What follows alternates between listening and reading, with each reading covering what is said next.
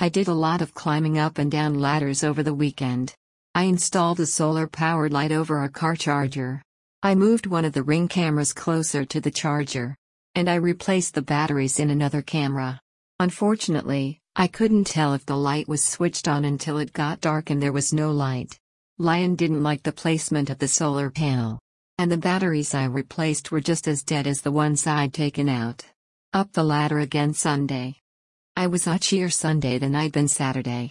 Ladders will do that.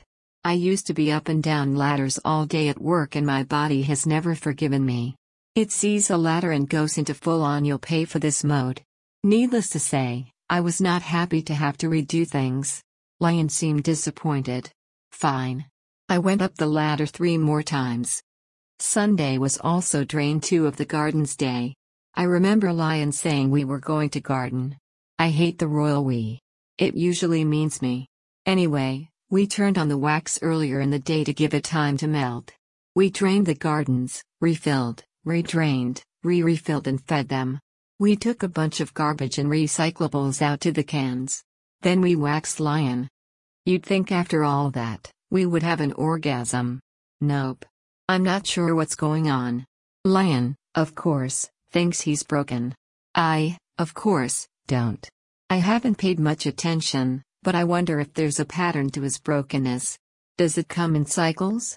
Maybe every eight orgasms, he has a problem. Maybe it's tied to a certain number of days or weeks. Phases of the moon? I don't know. I'm grasping at straws. Each time he has been unlocked, he gets hard right away. Yesterday, he was oiled up and ready to go. But then he couldn't go all the way. Usually waxing gets him excited, with all the fondling and rubbing. And the oil makes it more sensual, I'd guess. Well, he was excited.